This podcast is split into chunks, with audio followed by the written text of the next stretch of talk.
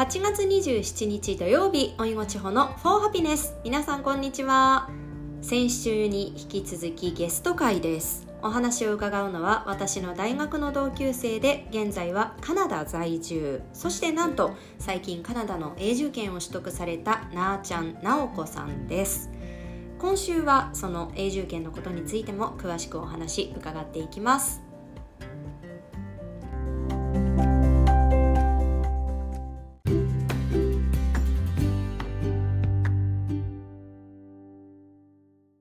いうことで今週も、えーゲストでなあちゃんにお話を伺っていきます。引き続きよろしくお願いします。よろしくお願いします。えっと今週は永住権のことを主に聞いてい。きたいんやけど、その前に、まあ、カナダについて個人的に聞きたいことがいくつかあってあの、はい。1週目の時もねちょっとマリファナ大麻の話をあの、少ししたんですけど、まあ、カナダ、はい。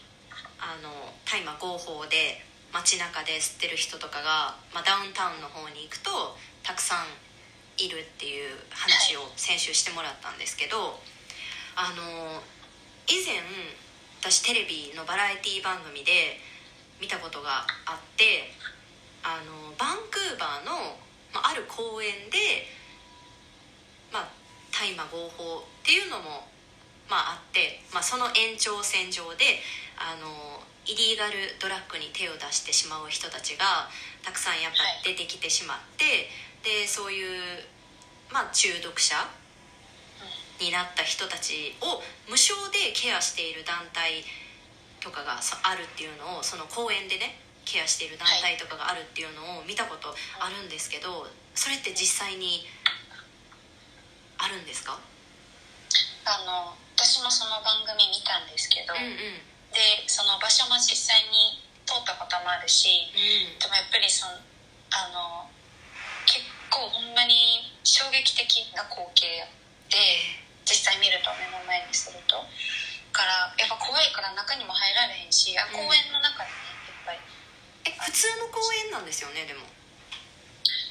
公園すごいホームレスの方に占拠されてるから。あうん、なんていうのかな普通にみんなが遊ぶような公園ではもうなくなっーうんているのかな、でえっ、と、うん、だから中に入ったこともないしうん。だからあここであんなしあんなことが行な行われてるっていうかこういう光景なんだって思って私もすごい衝撃受けたんですけどでもやっぱりあの多いですね。そのていうのかなそあの公園のもうちょっと行った先にヘイスティングストリートっていうのがあるんですけど、そのストリートの一部にこのドラッグ中毒者の人がすごい集まってて、えーえ何何人ぐらい大体ざっと集まってる？もう何人とかじゃないんかな。なんかもう何百人っえていう単位。ええちょっと待ってそのヘヘディングストリートでしたっけ？ヘイスティングあヘイスティングストリートっていうのは、あのどうどういうストリートなんですか？なんかこうお店とかあったり、えっとうん。あうんうんあります。あるけどなんていうの？あのヘイスティングイーストヘイスティングウェストヘイスティングとかってこうやっぱりすごい長くてうん。そのい一連にずっとあるわけじゃなくてダウンタウンの中のうん。あるごく一部、ヘイスティングストリートのごく一部にそういうなんかドラッグ中毒者とかホームレスの方が集まっていてでやっぱりお店とかもあるけどもう鉄格子で表がへなってたりとかあの例えば窓を割れてたりとかえうんうん。とか。まあそれはそういう人たちがなんかこうまあ入入ってこないようにっていうことで鉄格子をつけてたり、うん。なんかでも鉄格子なんてテレビで見るうん。なんかこうアフリカ大陸のお店とかメキシコとかうんうん。あそういうイメージだけどそういう場所がバンクーバーにも。そうなんですよ。そのヘイスティングストリートは公園の近くにあるってこと？う公園の近くですね。うん、うん、そっかじゃあ公園にもまあ公園ってかなり大きい公園だったんですけど、はい。そこにももうその何何百とかの人が。その公園は本当になんかそばを通ったことがあるぐらいで、うんうん。でえっとなんかヘイスティングストリートってもうなんていうのかな人がもう普通に道端でこう注射打ってたりドラッグ捨てたりしてるんですけど。えそれかなりショッキングな。しょうんちゃ衝撃なんかもう人がちょっとグデーってなってうん。横たわってたりとか。っていうのがヘイスティングストリートででそのうん多分テレビでやっていた公演はうん。私もあんまり詳しくないんですけどこうテントが何せすごいあって。公園の中に。そうそうそうそう、うんでそこで私はあの暮らしてるだけかなと思ってたんですよ、うんうん。ホームレスの方が。でもそのテレビ見てあ中にはこういうドラッグ中毒者の人がいいたんや。っていう感じで。あじゃあなーちゃんはあのテレビを見るまでは普通にここはこうホームレスの人たちに支援されてる公園なんだって思ってたうん。へえそっあかじゃあ。本当に衝撃的やった。テントの中のことは外からは見えないうん状況なんですね。なんかもうすごい数のテントが張ってある公園うんっていう印象でしたねテレビ見るまでは。地元の人たちはやっぱじゃあもうそのエリアには基本行かないって感じですか？行かないと思います。なんかあの辺が多分すごい安いあのバックパッカーとかが泊まれるようなホステルっていうのかな、うんうん。そういうのも多分あるんだろう。ちょっとずつ見たことあるけど、うん。多分現地の人はそこに何もないしなんか、まあ、ご飯屋さんとかがあるわけでもないし、うんうん多分そのエリアには行かないのかも。へえでもその本当に目と鼻の先にダウンタウンがあるんですよ。あそうなんや。そう。だから本当にダウンタウンの一歩先がその公園とかのそのヘイスティングストリートとかっうんうん。て感じですね。なるほど。いやでもなんか日本にいると絶対に見ない光景だしうん。なんかねバンクーバーにいるんだっていううん、でもなんかほんまに衝撃やったのが、あうん。バンクーバーって住みやすい都市ナンバーワンに選ばれたうんりうん。してるんですけど、そういうイメージがある。うん。ですごい自然も多くって確かに住みやすい街。やけど私でそういうエリアがあるっていうのも知らなくてバンクーバーに来る前って。だから本当に衝撃的やった。すごいあの住みやすくて綺麗な街っていう想像やったからびっくりしましたね。まあでもなんかあのバンクーバーに行ってまあちょっと海外に行くとなんかパークで公園でご飯をちょっと食べたりとかうんはいするのって普通にたくさんあるじゃないですか。なんかピクニックしたりとかね。うんうんうん。でもその公園は注意っていう 感じですよね。うん。注意っていうかもう多分誰も立ち入らないと思う。ああそっか。しなんかあの留学とかそのワーホリするときにエージェントを通してうんうん。あのみんなビザ取ったりすると思うんやけど多分そのエージェントからも言われると思う。あ最初のオリエンテーションであのこのエリアには近づかないようにとかっていうのを聞くと思いますね。いやーすごいですね。あとあのカナダってあの、まあ、公用語英語だと思うんですけどでもはい。地域ってフランス語が第一言語として話されてる町があるっていうのも聞いたことがあるんですけど、うんうん。これはどのくらいの割合でいるんですか、えっとバンクーバーはほとんど多分フランス語を第一言語としている人はいなくて、うんうん。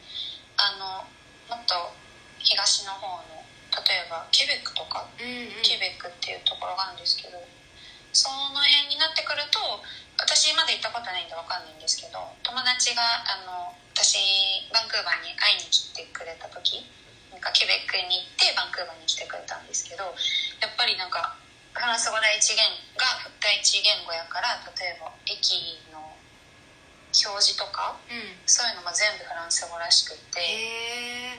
うん、そっちの方に行くとフランス語が第一言語らしいですでもやっぱりなんか例えばなお菓子のパッケージとかうん。草薬とかなんかいろんなパッケージに英語と絶対フランス語もあってあすごい。なんかそうなんか例えばあのこうひっくり返すとフランス語表記だったりっていうのはあります。こっちでも。こっちでもというか、まあ、うん売ってるものが一緒やろうから一緒やからあれやけどじゃあそっかバンクーバーではあんまり出会うことはないですね。なるほど。あと、はい。やっぱりまあそんなバンクーバーも今ねせ世界的な話題といえばコロナだと思うんですけど、あの、知ってると思うけど日本は、まあ、緊急事態宣言っていう、まあ、最大のこうなんか、まあ、警戒として緊急事態宣言っていうのが出されていて法的にロックダウンはできないっていう風になってて、まあでも日本人の性質というか国民性的に緊急事態宣言でも抑えられていたけど、まあ、もう今はちょっと長引きすぎてみんながうん。うん。ちょっとなんかなんなんて言うんだろう。つか疲れてきたっうんうんていうのもあって効力があんまりないっていう感じなんだけどカナダってどうどんな感じですかコロナは？えっとえーまずこかこバンクーバーでコロナがの感染が増えだしたのが多分去年の3月とかちょうど私たちがニューヨークから帰ってきて、うんうん。1週間後かなすぐもう国境あのアメリカとの国境が閉鎖になったんですけどそれぐらいから流行りだしたのかな。でえっ、とお店で例えば食事するのもダメになったりとかロックダウンまでは多分いかないけどもうほぼロックダウンの状況になっててえっ、と例えばあの美容院がしずっともう長いこと閉まってたし何か、うん、ロックダウンを得てうん。でえっ、とワクチンの供給が始まってうんうん。で1日多い時で多分1000人ぐらい超えてたことがあって感染者数が。それはバンクーバーの中で。えっと、バンクーバーがあるブリティッシュコロンビア州うんうん。その州単位なんですけどなんかその州もすごい大きいから、うん。あんまり比べられ比較対象にはならないかもしれないけど、まあ、例えば1日1000人ぐらい1000人以上感染者数があったこともあったかな。でも4月、えっと先月7月のちょうど1ヶ月か1ヶ月半前ぐらいはそれが1日35人とかあすごい。減ってであもうこのままうまいこといけばアメリカとの国境も開いて日本にも帰れてっていう想像してたんです、うん。海外旅行にも行けてって思ってたけど、うんうん。そのねいろんな規制が緩まったからかな。みんなもうもうパーティー状態なんかお店すごいぎゅなんか今まではだからすごい例えば距離を持ってはい。あの距離を保ちましょうとかお店の中はマスクつけましょうとかいろいろこう規制があったけど今はもう緩まってもうすごいぎゅうぎゅう詰めでみんな食事してるのね。だからそういうのを見てうわこれまたコロナの感染者数ケース増えていくだろうなって思ってたら、うん。案の定1日35人とか40人やったのがえっ、と今で多分今日昨日の発表？今日の発表とかでまた700人とかになってそれはね。えっとまあワクチンをみんなが打って一度落ち着いたっていう感じですか？多分そのロックダウンのおあかげもあって、うんうん。ワクチンうんワクチンのおかげもあってっていうのかな両方かな。あで今やっぱり増えてるのはデルタ。あんまりまだバンクーバーでは多分デルタ株に感染した人はあんまり発。見されてない気がする、うん、あそうなんですかまだ。聞かないかな多分何人かは感染したっていうのを聞いた気がするけど、うんうん。あんまりまだ流行ってない印象ですなるほどでもやっぱりこうねあの欧米の人たちって結構人と人との距離感がもともと近いっていうのもあるし、きっとそのね規制がいろいろ緩和されたところでこうね元元の感じになってまた増えたのかな。結構長い間そのお店での食事ができなかったから、うん。ずっとテイクアウトばっかりもねあれだったから多分みん。な今までのこの疲れとかストレスが発散されたのかなあの法的なところはどうなんですか？例えばマスクをしなければ罰金とかそういうのはなかった？ありましあったマスクをしなくて罰金あったかななんか覚えてるのは、うん。例えばあの自分が住んでいるその例えば、えー、となんていうの管轄外はもう出ないように必要例えば必要のない旅行は避けるようにって言われた時期があってそういう時に例えばあの旅行とか行ってしまって、見つかったら罰金とかっていうのはありました。マスクつけてなかったら罰金だったかなあったような気もする。でももうずっとマスクつけてたからあんま気にしてなかったから。あー確かに。カナダの人は今はつけてますかマスク？いやもうだいぶマスクの着用数は着用率は減ってきてる気がする、うん私は、うん、常につけてるけどやっぱりねなんかアジア人の方ってすごいそういうのに気使ってるのかマスクつけてるイメージでうん。この現地の人はあんまりつけてない。まあなんかもともとやっぱりつける習慣もうんうんうん。ないっていうのもうん。大きいのかな。大きい。うん多分。なるほど。じゃあちょっとずつ増えてる傾向にまたね、はい、あると。戻ってきてる感じですね。えその国境っていうのは今もこうと閉ざされてる感じなんですか？アメリカとのえっと閉ざされてたんですけど今週？もうじき開くって言っててもう開いたのかな多分。開いたけ、あ開いたけどなんかその国境であのプロなんだっけ？まあワパスポート的なワクチンパスポート的な。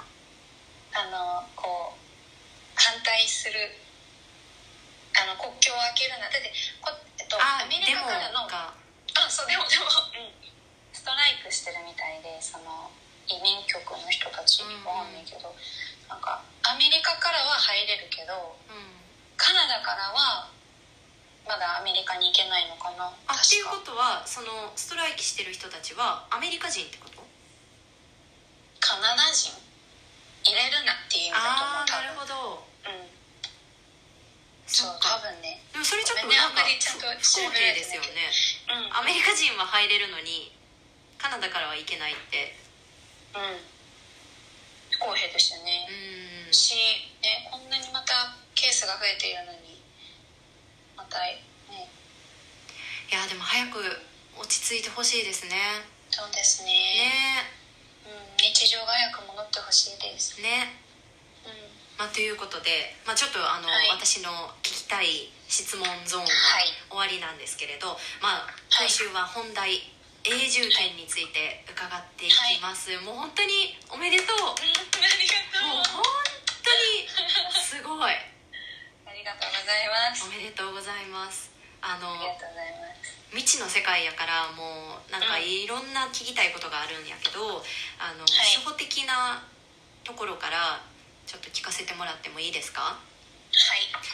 まず永住権ってあの、はい誰もが取れるわけではないでしょ。例えば今から私が永住権取りたいって言っても無理なわけじゃない？でそれまでのあのなんて言うんですか？プロセスってどどんな感じなんですか？えっと私がエントリーしたいろいろカテゴリーがあってで私がエントリーしたのはエクスプレスエントリーっていうカテゴリーなんですね。うでそれはえっと最低1年カナダで週あの働いていないとダメでであとはポイント制なので例えば、えー、と英語のテスト何点あれば何ポイント。ん、うんうん。で4大卒業してたら何ポイント。とかっていうのがあってで、えー、とそれが2週間に1回そのポイントの発表みたいなのがあって、えー、2週間に1回？うん。えそれはどれくらいの期間の中での2週間に？1回どれくらいの期間の中で。えっ、とねまずうーんまずうん。資格その永住権の申請できますよっていう資格を持った人たちがいるとしてうん。でその人たちがまずプールっていうところにうんていうのかな抽選の枠って言ったらいいのかな。そこにまず入れる。はい。こう、うん、抽選の中にまずは入る。エントリーする、うん。うんうん。で例えばじゃあ私300点持ってます。で違う人、まあ、いろんな人例えば350400っている人がいっぱいいてで政府から、えっとはいポイント発表です。400最低400ポイント持っている人。皆さんじゃああの、えっと永住権のうん招待って招待されるのね。うんとえっとそれはそれは、えー、とまずそのは1年働いているっていうことが原則っていうのはそれはワーキングホリデーで1年でもいいわけ？じゃなくてワーキングホリデーを終えてからちゃんと働いての1年。えっとまずフルタイムうんといろんなビザの種類があるじゃないですか、うんうん。例えば学生ビザとか、うん。学生ビザだけど週何十時間は働けますよ、うんうんで私みたいにあのワークパーミットいろんな種類があってでその学生ビザで週何十時間しか働けませんっていう制約がある人はダメなんだって。でもそのワーキングホリデーは多分どうなんだろういけた気がする。もうちょっとそれちゃんと調べられてないんだけど、うんフルタイムで働けるビザを持ってる人うんうんが多分原則でだから早い人はちゃんと計画してあの例えば本当に永住権が欲しくてカナダに行くとかだったらあのちゃんと計画したらその多分ワーホリの1年のビザで永住権申請できるんだと思う。へえじゃあその間に働きながらさっきなあちゃんが言ってくれたそのポイントっていうのを、えーとまあ、働い1年働いてその中で英語の試験とかも頑張ってでポイントを集めていってそのポイントを抱えてそうその松のみ。アプライするという。うん。なるほど。そうです。えちなみに英語の試験っていうのはどうどういう試験なんですか？えっと IELTS っていうのと、はい。 CELPIPっていうこの2種類。 CELPIP っていうのはなんかあのパソコンで受けるらしくてであのセル、えっと IELTS は多分面接官こう1対1面接官がいてで私がいてってこう1対1面と向かって面接？はい。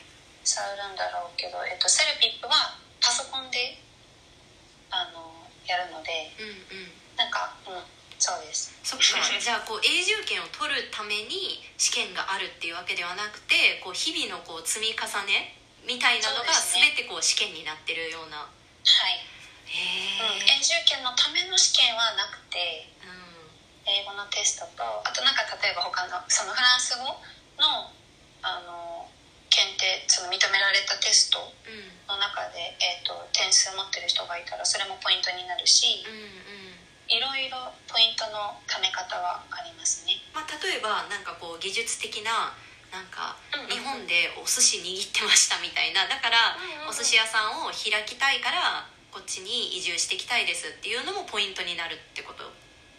えっとなんか私がエントリーしたあのカテゴリーの中にそれはないんやけど、うんうん。例えばあのえっ、と寿司シェフ用のうん永住権の取り方とかもあってだからいろいろすごい本当に枠があってたくさんのうん。カテゴリーがあるんんですね。でうです。はい。で政府が政府がというか国が2週間ごとにその移民になれるチャンスをくれているって感じ？そういうことですよね。だからポイントを集めてプールのな、まあ、抽選のな枠に入っといてあとはもう、うん、招待されるのを待つのみ2週間ごとの発表で。えちなみになあちゃんはいつそれをアプライをして返事が返ってきたんですか？えっとえっと抽選に入ったのは今年の1月ぐらいうんうん。で多分バンクーバーに住んでいる人とかはにはすごいもうみんなが知ってると思うけどその今年の2月にすごい大量に招待状を出した会があって。へえ。それはななぜ？あそなぜかはは多分みんなが言ってるのはあのやっぱカナダって移民で成り立ってる国やから。で今年はこんだけの移民受け入れますっていうこう毎年数があるんやって。うん。でもそれって今そのコロナの関係で移民もその十分に確保できずっていうのででそれその時に、えっと大体平均450点470点とかで400点切ることは多分あんまなくってでその時の最低ラインがなんと72点えだったんですよね。70なうん。平均400点以上だったのがそう。70何点？そう。でなその70何点っていうのはその時に抽選そのプールの中に入ってた一番最低ラインの人？うん。だからいもう全員に出してるんですよ招待状その時に。うん。だからたまたま私のポイントも全然良くなかったんやけどその普段ではまだもうちょっとかなっていうぐらいのポイントやったけどそのね大量に 招待状を出した時にちょうど私もプールに入ってたからうん。それでラッキーって感じですかねへえすごいなあちゃんいろんなタイミングをこう掴んできてるんですね。確かに。本当にタイミング良かった。だから私それ見た時にだって70何点って地方が聞いてもちょっとえ？ってなるやんか。うん。だって400すごい、うん、普段ね400ぐらいって聞いてたらうん。すごい差私がほんまに最初見た時に嘘？ほんま？どっち？と思って。でもちゃんとやっぱりガバメントからメール来てたし。まあでもそれぐらい人が減ってるからっうん。ていうのがまあみんなの予想うんって言われてますえでもなんかすごい不思議な感じですね。だってなんかこう、うん。どの国も今移民を増やさないように頑張ってうんうんうん。いるのに、カナダはこうどんどん受け入れる体制というか。ね。でも本当にすごい街中び多分びっくりすると思う地方が来たら。えこんなに白人の人少ないの。みたいな逆に白人の人に会う方が難しいかも。あそうなんだ。なんか私ニューヨークに行った時もこんなにニューヨークってアジア人がいるんだっていうのがすっごいびっくりしてうん。ヨーロッパにアジア人って行く場所に行けばもちろんいるけど私が住んでたブライトンっていうところなんかは特にもうほとん多分もう80%以上が白人だったので、なんかもうすっごいびっくりしたけどでもそれ以上に、まあ、アジア人も他の人種の人たちもいるってことですよね。私がだってニューヨーク行った時あんまりそんな「えめっちゃアジア人いる」とか感じなかったからへ多ー分もっといるんやと思う。そうなんや。うん。そっか。でもなんかまあ暮らしやすいっちゃ暮らしやすい私たちアジア人からしたら、うんうんうんうん。確かに確かに。なるほどいやなんかこう永住権を取って変わること生活の中で変わることとかってあるんですか？生活の中で変わることはやあんまりないけど、うん。例えばあ例えばうーんそうなんか日本でいう国民保険みたいなのも今あの永住権持つ前から加入できるし生活で変わる面はないけど、多分その選択肢が増えるっていうか私は今お寿司屋さんで働いてるけどお寿司屋さんその決められたお店でしか働けないビザやから永住権を持つことによってもっとね働くなんかこの仕事をやってみたいなとかっていうのが叶うしあとはまあうーん日本と行き来しやすくなったりとか。例えば。え国籍は日本国籍そのままなんですよね、はい。当たり前だけど。でうん。まあそれプラス、まあ、住む住む場所というかうんうん。なんかこう生活していく場所が2つできたっていう感じですよね。そうですね。うん。だからそれがすごい自分にとっては今なんていうかな選択肢が一つ増えたし、うん。だしあんまりそのなんか日本がいいとかカナダがいいとかってあんまなくってまだ。やっぱり家族とか友達がいる日本にいつかは帰りたいなと思ってたけどなんかあのコロナのこの政府の対策を見てやっぱりカナダって先進国の中でもやっぱりすごいいろいろ整っているしこのワクチン一つにとっても。もう私は2回接種終わってるけど日本ってまだ多分回目受けてない人まだいっぱいいるだろうし。そうそう。特に私たちの世代は受け入れてなかったりとか、うんうん。まあなんかだから大規模接種会場って言ってあの、うんまあ、大きい都市に設けられるところで受けるしかないんだけどそこもやっぱり予約いっぱいになっちゃってえ。ーなかなか取れなかったりとかしててで今かなり大きな割合の感染者が私たちの世代。うん20代30代とかの人が一番多いっていうふうに言われてるんだけど、まあ、ちょっとコロナの話ちょっとあのさっきもしてちょっと戻っちゃうんだけどなんか日本の対策と全然違うなっていうところとか、まあ、例えばこう保証金がちゃんと出るとかっていうのはありますか？えっと私まああの日本のその制度制度とかその対策はあんまり分かんないんですけど、うんう例えばその日本さっきも千穂言ってたけど法的にロックダウンできない。だからそれがあってっていうのは分かるけどうんうん。なんかなんていうのかなすごい対策っていうのがカナダこのバンクーバーに比べてちょっと中途半端かなって思うことがあって。うん。例えば何時まではお酒提供可能とかそれってあんまり意味ないんちゃうかなと思ったりして、でもその反面その面このバンクーバーではもう一切ダメ。例えばもう100か0か。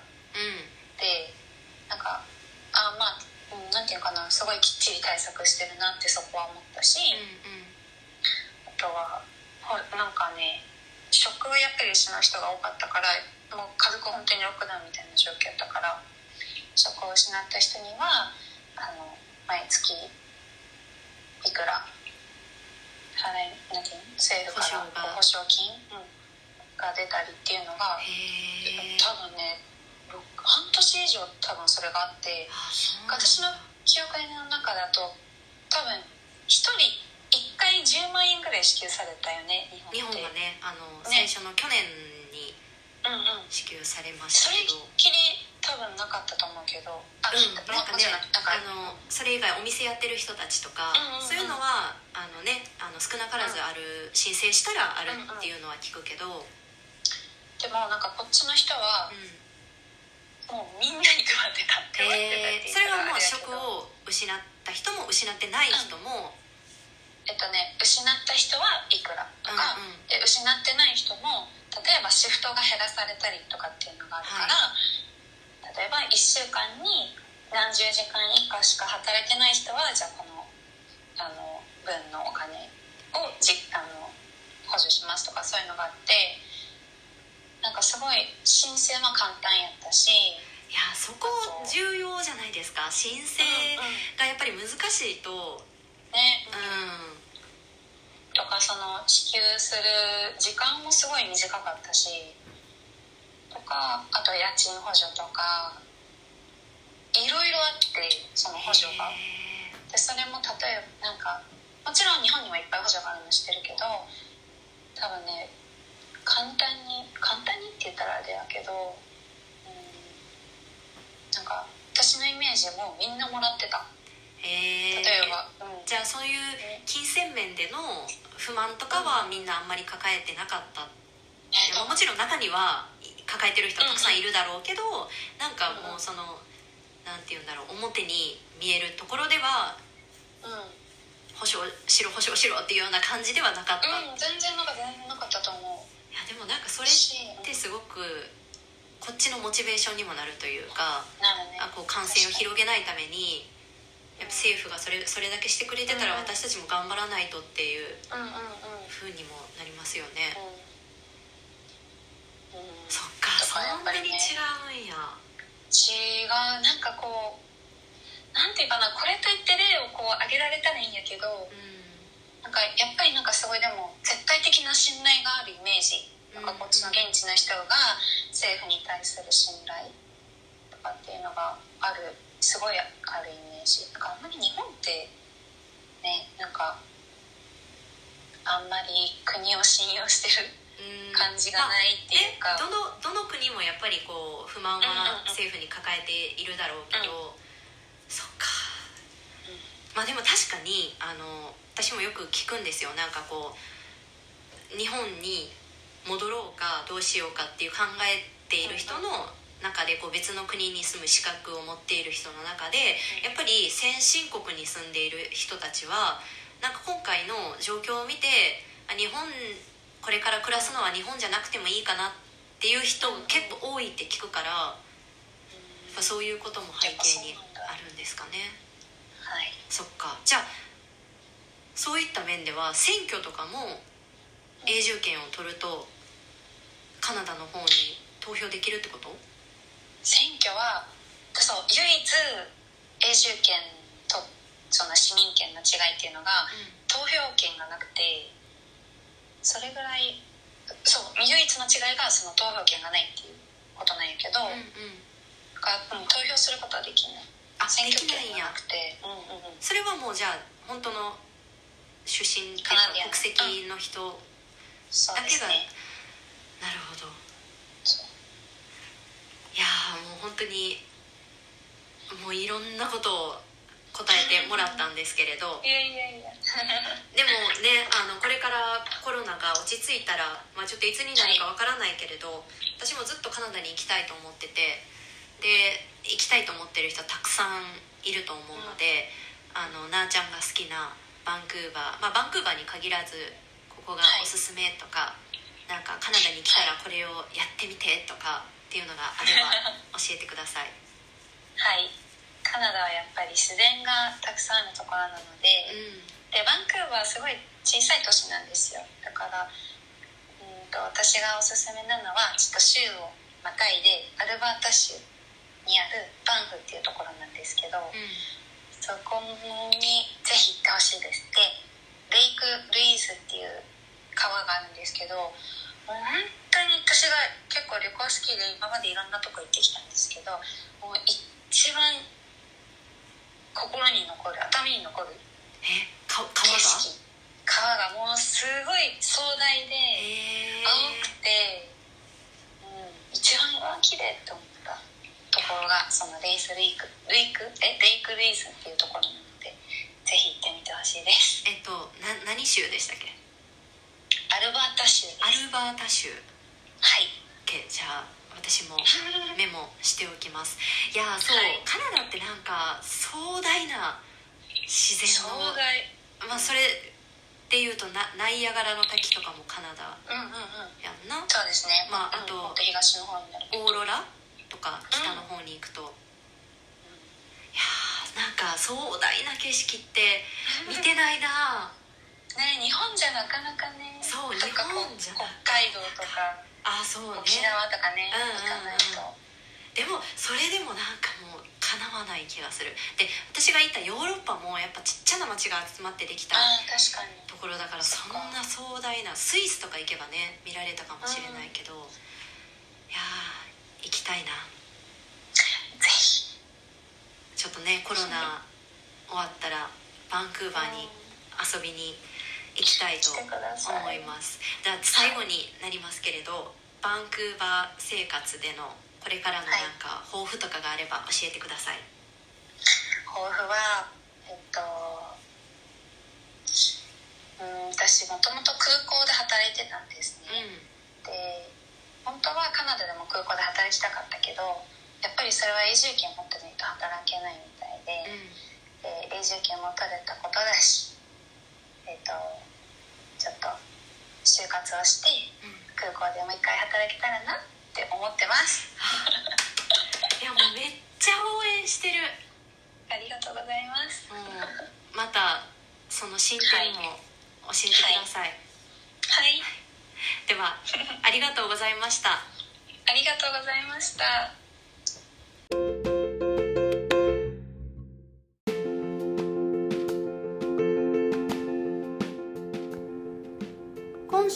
カナダ在住のなーちゃんをゲストにお呼びしてお話を伺いました。話の途中にあったカナダとアメリカの国境のことなんですけれど詳しくなーちゃんが調べてくれてアメリカはまだ規制が厳しいからカナダからの観光を目的とした不要不急の入国はまだ認められていないそうです。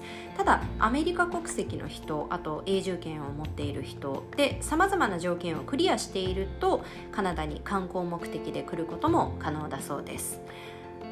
あとね永住権取得のための条件の一つカナダで1年間就労していることというのはワーホリの期間もカウントできるそうですね。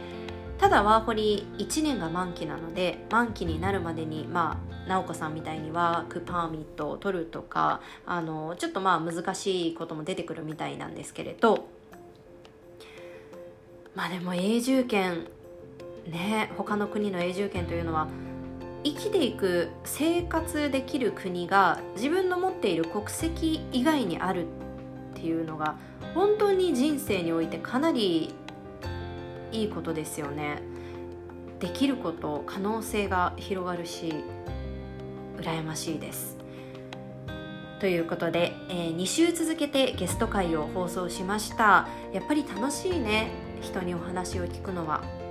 あまり日が明かないうちにまたやろうと思っておりますそれでは皆さん穏やかな週末をお過ごしください Thank you for listening to my podcast Have a lovely weekend Hope you're keeping healthy and safe Bye bye